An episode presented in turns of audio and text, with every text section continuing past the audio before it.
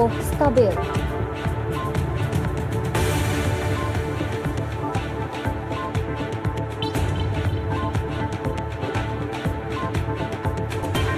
Rakyat Sabah gembira bertemu Agong.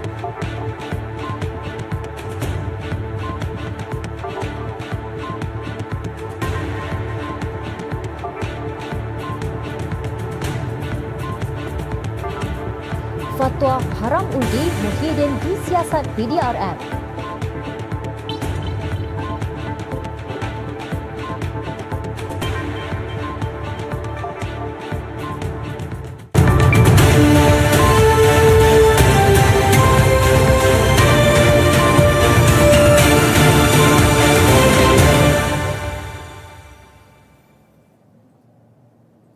Assalamualaikum dan salam sejahtera. Imam Mustaqim dijatuhi hukuman penjara 6 bulan dan denda RM10,000 oleh Mahkamah Seksyen hari ini atas dua tuduhan termasuk membuat kenyataan bersifat jelik terhadap Duli Yang Maha Mulia Sultan Selangor.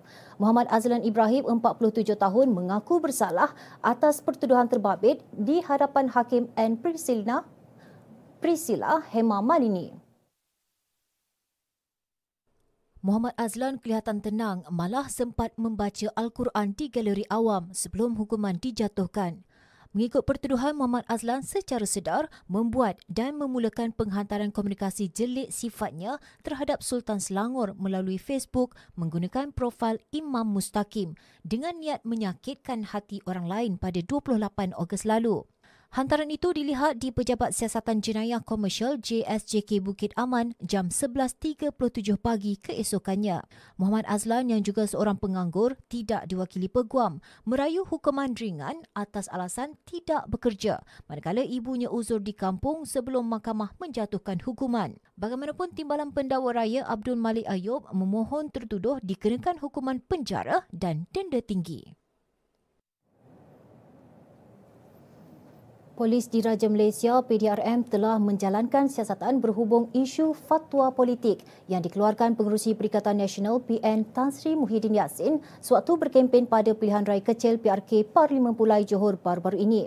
Menerusi satu kenyataan dikeluarkan Pengarah Jabatan Siasatan Jenayah Bukit Aman, Datuk Sri Muhammad Syuhaili Muhammad Zain, kenyataan berbaur 3R, kaum, agama dan raja dibuat Muhyiddin pada Sabtu lepas.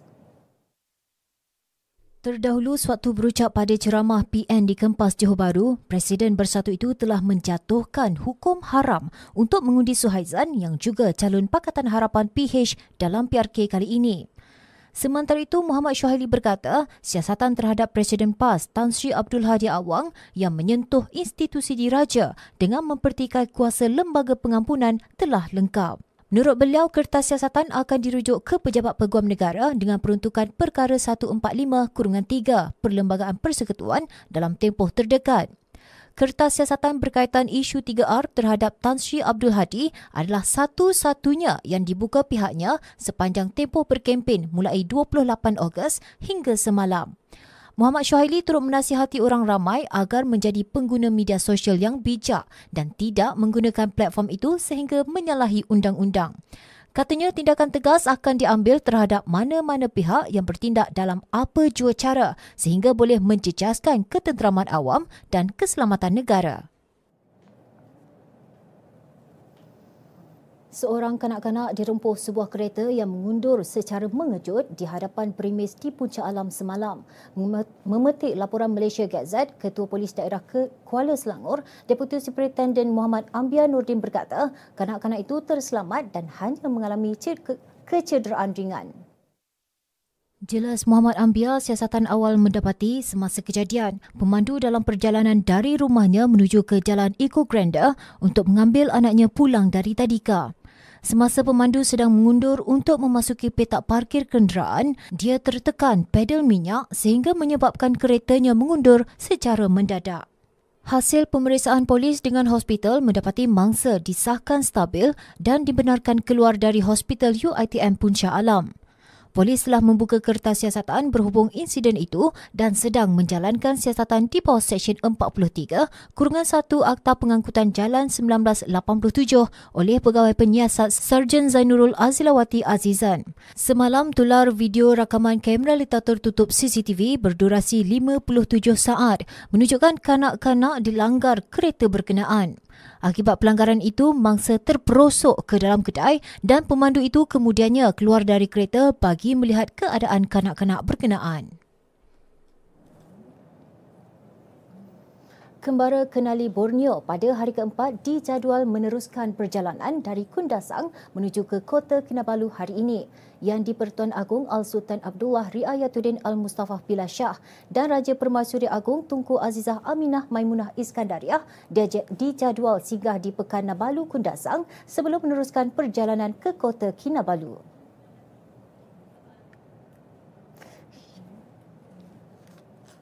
Al-Sultan Abdullah berkenan merasmikan Kompleks Mahkamah Syariah Negeri Sabah sementara Tunku Azizah pula melawat Jabatan Penjara. Seri Paduka berdua kemudian dijadual menghadiri majlis santapan malam Kerajaan Negeri Sabah di Pusat Konvensyen Antarabangsa Sabah Kota Kinabalu sebelum mengakhiri hari keempat jelajah berkenaan.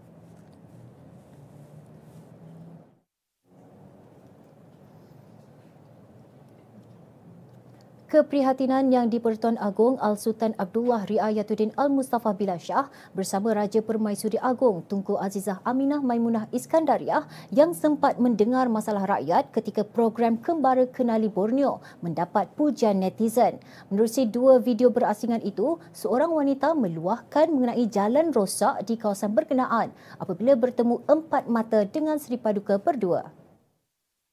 Video berdurasi tujuh saat yang tular itu menunjukkan Al-Sultan Abdullah yang berada di dalam kenderaan sedang bersalaman dengan penduduk sebelum kedengaran suara seorang wanita mengadukan masalah itu secara terus kepada baginda. Raja Permaisuri Agong yang ketika itu berada di sebelah turut mengambil pen dan mencatat sendiri aduan tersebut. Seri Paduka Baginda berdua dijadual bergerak untuk meneruskan kembara ke Kota Kinabalu hari ini. Kembara kenali Borneo dari 3 hingga 13 September bermula di Tawau Sabah dan berakhir di Teluk Melanu Sarawak, merentasi lebuh raya Pen Borneo yang menghubungkan Sabah, Sarawak serta Brunei. Rekod Malaysia di mata dunia. Bulatan Putrajaya menjadi bulatan terbesar di dunia sepanjang 2.7 km terletak berhampiran pejabat Perdana Menteri. Menara kawalan tertinggi dunia dipegang Tower West KLIA 2. Berketinggian 133.8 meter mengambil masa hanya 10 bulan untuk siap. Wang kertas bernilai RM600 keluaran 2017 menjadi wang kertas terbesar dunia. Tersedia sebanyak 6,000 keping berkonsepkan Raja Payung Kedaulatan Negara. Menara berkembar Petronas mempunyai tapak asas paling dalam di dunia.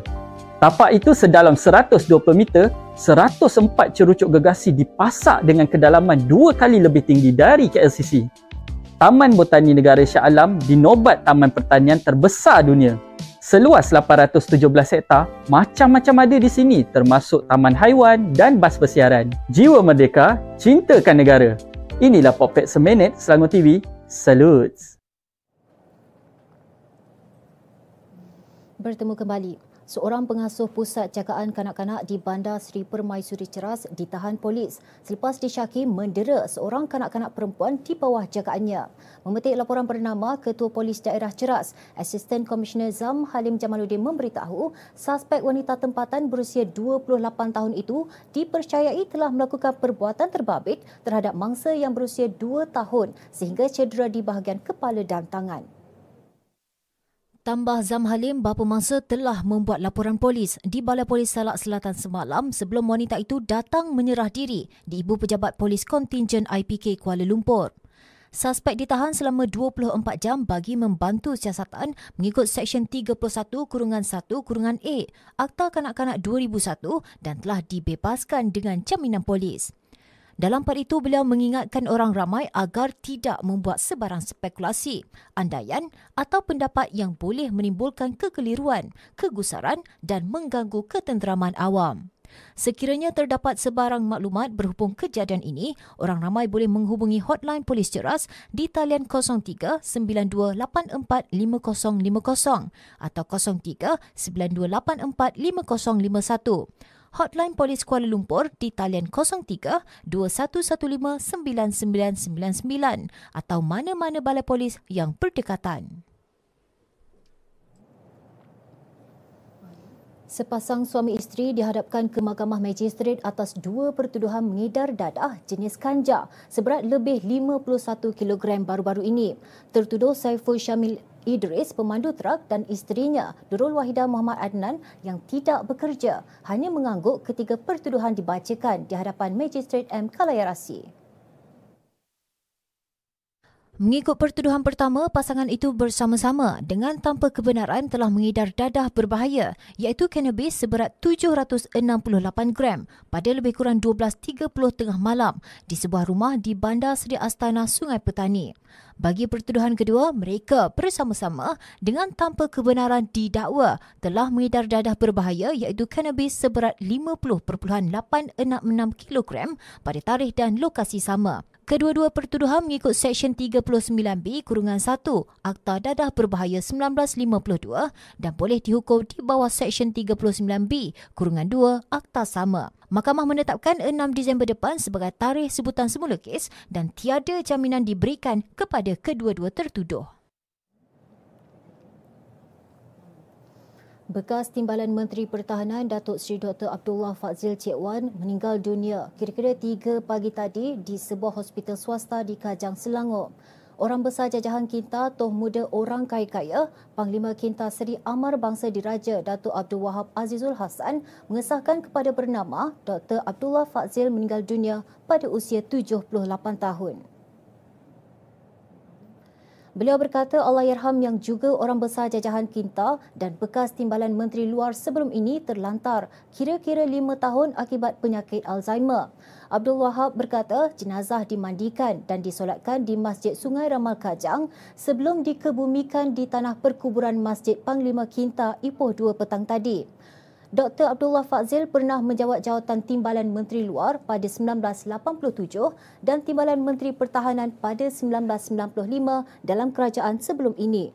Allahyarham juga pernah menggalas tanggungjawab sebagai Presiden Persatuan Badminton Malaysia BAM pada 1993 hingga 2000.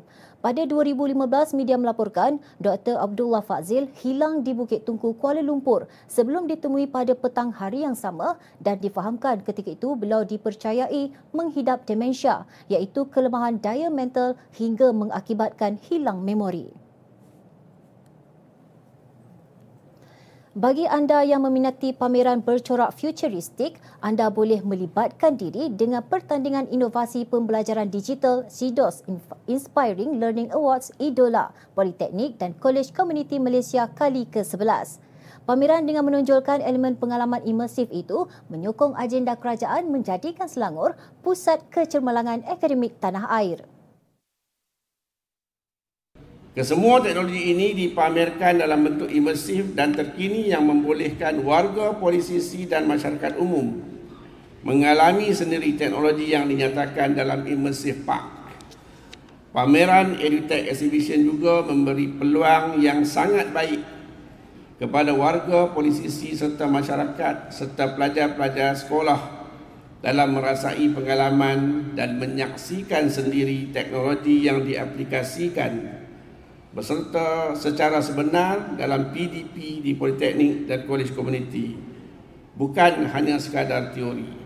Sementara itu, idola kali ini juga lebih istimewa apabila warga polisisi mendapat pengalaman dengan adanya pertandingan Autonomous Car Deep Racer yang dilaksanakan secara virtual di peringkat saringan serta secara fizikal bagi peringkat akhir. Dan uh, yang tuan-puan tengok tadi adalah robot yang kita bina asal dia seperti unsur Lego. So kita akan pasang uh, robot-robot itu dan ada 18 motor dan uh, kemudian kita boleh programkan dia mengikut apa yang kita inginkan lah. Dan untuk uh, tambahan uh, pasukan Pieces Robot Team ni, uh, kami baru pulang daripada Jerman uh, untuk pertandingan uh, FIRA Robo World Cup. Dan uh, Alhamdulillah kami telah berjaya mendapat uh, satu emas, satu perak dan satu gangsa.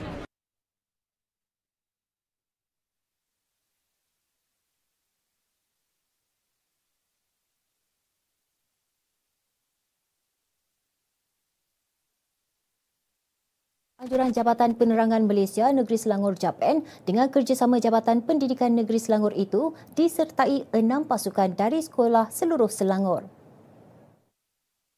Kalau kira perasaan, memang kita datang dengan tidak meletakkan harapan yang tinggi lah. Bukan nak merendahkan kami, tidak.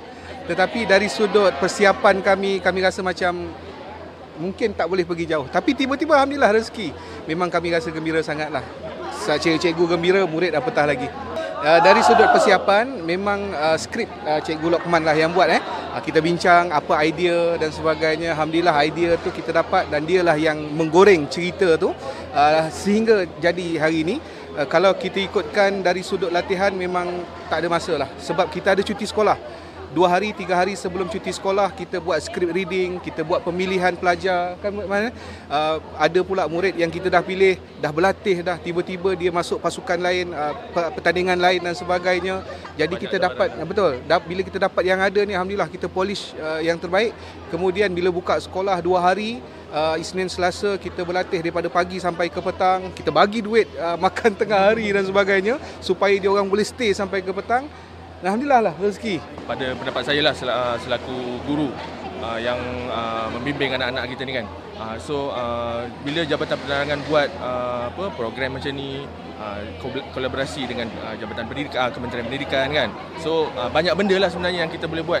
Uh, sebelum ni memang uh, ada juga dalam Kementerian Pendidikan ada juga program tapi bila dengan uh, dengan bila Jabatan bergabung sekali dengan Jabatan Penerangan ni uh, lebih uh, lebih kuatlah lagi lah uh, hubungan antara dua jabatan tu.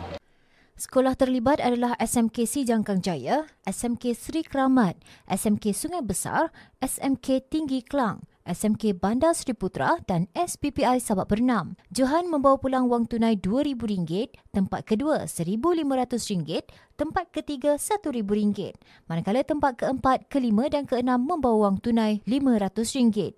Dalam part itu, pengarah Japan Normaizatul Tujak berkata, pertandingan ini adalah platform menyemai serta mengukuhkan semangat patriotisme dan cinta negara dalam kalangan pelajar sekolah menengah. Untuk makluman, Sketsa Rukun Negara adalah merupakan salah satu program uh, dalam kalender sambutan Bulan Kebangsaan dan uh, Hari Malaysia. Kita ada banyak program Jabatan Perangan mereka uh, Jabatan Perangan Malaysia telah dimandatkan untuk melaksanakan pelbagai program dan untuk uh, budak-budak sekolah ya atau pelajar-pelajar sekolah uh, kita tumpukan kepada Sketsa Rukun Negara. Manakala untuk komuniti kita ada juga Merdeka at Community. Kita ada juga program Semarak Gemilang. Kita ada pelbagai program dan uh, kita juga telah laksanakan satu program yang sangat popular di negeri Selangor dan juga ke peringkat kebangsaan iaitu konvoi kembara, kembara merdeka jalur gemilang. Tapi untuk uh, pelajar-pelajar sekolah, sketsa rukun negara. Uh, kita ingin menggelorakan bulan kebangsaan. Tambahnya, program berlangsung di Sekolah Agama Menengah Tinggi Tengku Ampuan Jemaah SAMTTAJ Seksyen 11 Shah Alam ini merupakan program utama Kelab Malaysia Go.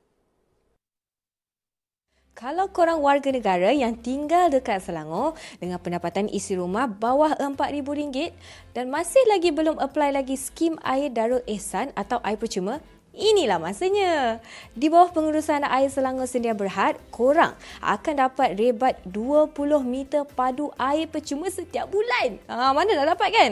Untuk pengguna akaun meter pukal dalam kategori pangsa puri kos rendah, korang jangan risau. Sebab apa? Korang akan terus dapat 20 meter padu air percuma ni secara automatik. Ha, saya ulangi sekali. Secara automatik sampai 31 Disember 2024 ikut kaedah sedia ada melibatkan JMB atau MC serta Lembaga Perumahan Hartanah Selangor LPHS.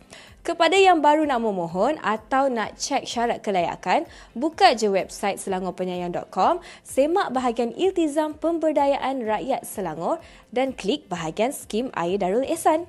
Dekat situ, korang boleh nampak lagi jelas. Jadi kepada yang layak, cepat-cepatlah apply. Jangan tunggu lagi. Dan jangan cakap pula kerajaan negeri tak payung. Ha, jadi macam biasa, untuk maklumat lanjut, layari selangorpenyayang.com.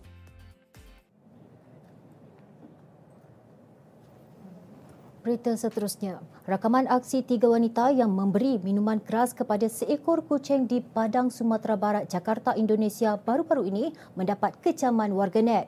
Video yang tular di media sosial itu memaparkan ketiga-tiga wanita tersebut dilihat ketawa sambil merakam aksi mereka menyiksa kucing berkenaan dengan minuman beralkohol. Tiga wanita tersebut dilaporkan cuba melarikan diri dari rumah sewa mereka namun berjaya ditahan oleh penduduk dan anggota Persatuan Peduli Kucing Padang PKP. Mereka kemudiannya tampil membuat permohonan maaf secara terbuka dan akan bertanggungjawab atas perbuatan tersebut. Sementara itu, video permohonan maaf yang berdurasi 56 saat itu turut menunjukkan mereka mengakui telah bersedia untuk didakwa mengikut undang-undang sekiranya mengulangi perbuatan tersebut. Terdahulu, video yang berdurasi 26 saat itu menunjukkan perilaku ketiga-tiga wanita tersebut menyiksa kucing berkenaan dengan memberi minuman keras sehingga mengakibatkan kucing itu lemas dan tidak berdaya. Hari Tanpa Kenderaan Subang Jaya kembali dianjurkan Ahad ini. Menariknya penganjuran kali ini, Majlis Bandaraya Subang Jaya MBSJ bakal membawakan acara perbarisan dan perarakan sempena Hari Kemerdekaan dan Hari Malaysia 2023. Menerusi perkongsian di Facebook, MBSJ memaklumkan acara perbarisan itu bakal disertai pelbagai agensi kerajaan dan swasta. Selain itu, terdapat juga pelbagai aktiviti menarik menanti pengunjung seperti pertandingan sukan street soccer, pemeriksaan kesihatan percuma, pasar kalut, bazar sarapan, pameran jabatan dan agensi kerajaan serta banyak lagi. MBSJ mengajak seluruh komuniti Subang Jaya hadir beramai-ramai memeriahkan program berkenaan yang akan berlangsung di Persiaran Kemajuan berhadapan Pusat Beli Belah Subang Parade dan Aeon Big bermula 7 hingga 11 pagi.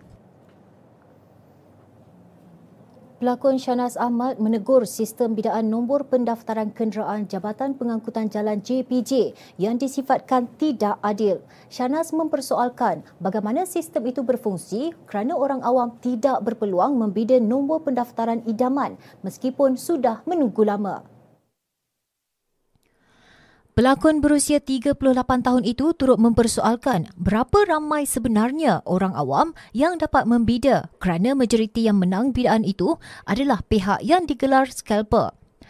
Jelas Shana scalper adalah individu yang membeli dan kemudian menjual kembali nombor pendaftaran dengan harga yang tidak masuk akal kepada pemilik kenderaan yang lain. Shanas meluahkan rasa bengang apabila ada segelintir scalper dengan selamba menjual kembali nombor di Facebook. Oleh itu, Shanas mahu pihak JPJ mencipta sistem yang membolehkan rakyat Malaysia membida dengan adil termasuk menghapuskan scalper yang dikatakan cekik darah. Beliau meluahkan rasa tidak puas hati itu menerusi video berdurasi lebih 6 minit di laman sosialnya siang tadi. Maybank Islamik Berhad dan Lembaga Zakat Selangor LZS memeterai perjanjian kerjasama bagi memastikan kelancaran pelanggan membayar zakat. Kerjasama itu juga bertujuan memperkasa pembayar zakat agar memberi impak sosial yang positif menerusi sumbangan masing-masing. Melalui perjanjian itu, secara rasmi menyaksikan pelantikan Maybank Islamik sebagai bank operasi utama bagi LZS. Kerjasama itu dijangka dapat meningkatkan lagi sumbangan untuk program pembasmian kemiskinan dengan bank terbabit bagi mengukuhkan usaha berkenaan menerusi saluran dalam taliannya. LZS akan melaksanakan kutipan zakat tersebut menerusi pelbagai saluran kutipan seperti M2U, aplikasi dompet elektronik e-Maybank atau MAE, Jompe, selain kad kredit dan debit manakala zakat yang diterima di kaunter pula dideposit melalui sistem jarak jauh di cawangan masing-masing. Majlis menandatangani dokumen perjanjian itu disempurnakan Ketua Pegawai Eksekutif Maybank Islamik Datuk Muhammad Rafiq American dan Ketua Pegawai Eksekutif LZS Muhammad Sawirin Muhammad Sarbini. Pada tahun lepas, LZS meraih kutipan zakat tertinggi mencecah 1.7 bilion ringgit serta mengagih 1.5 bilion ringgit yang memberi manfaat kepada lebih 350,000 individu asnaf. Daripada jumlah tersebut, majoriti atau 885 juta ringgit telah disalurkan kepada institusi sosial, pendidikan dan agama, manakala lebih 700 juta ringgit diperuntukkan bagi pembangunan sosial untuk komuniti asnaf di Selangor. Pemain tenis nombor 2 dunia Novak Djokovic mara ke separuh akhir Grand Slam ke-47 selepas mengetepikan pemain tuan rumah Taylor Fritz 6-1, 6-4, 6-4 di terbuka Amerika Syarikat AS awal pagi tadi. Djokovic mengatasi rekod sebelum ini bersama Roger Federer sebagai pemain paling banyak beraksi di separuh akhir kejohanan utama. obviously it's a huge opportunity every single time I step out on the court at this age, uh, at this stage of my life. You know, I, I, don't know how many more opportunities I'll get, so uh, I'm trying to enjoy as much as I possibly can.